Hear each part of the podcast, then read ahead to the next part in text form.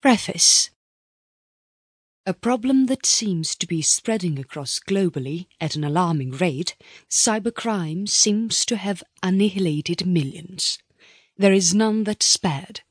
There is always a mind working on how to breach the security of the cyberspace. Besides the smaller cybercrimes committed for money, the more serious ones include drug dealings, pornography, prostitution, cyberstalking and stealing your identity. There is a long list of cybercrimes committed throughout the world and this list just seems to be increasing. Human mind is unfathomable and some of them are exceptionally astute and some of such minds go astray.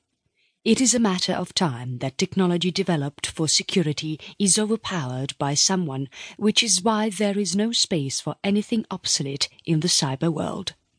The offenders look for systems that are obsolete and can be broken into.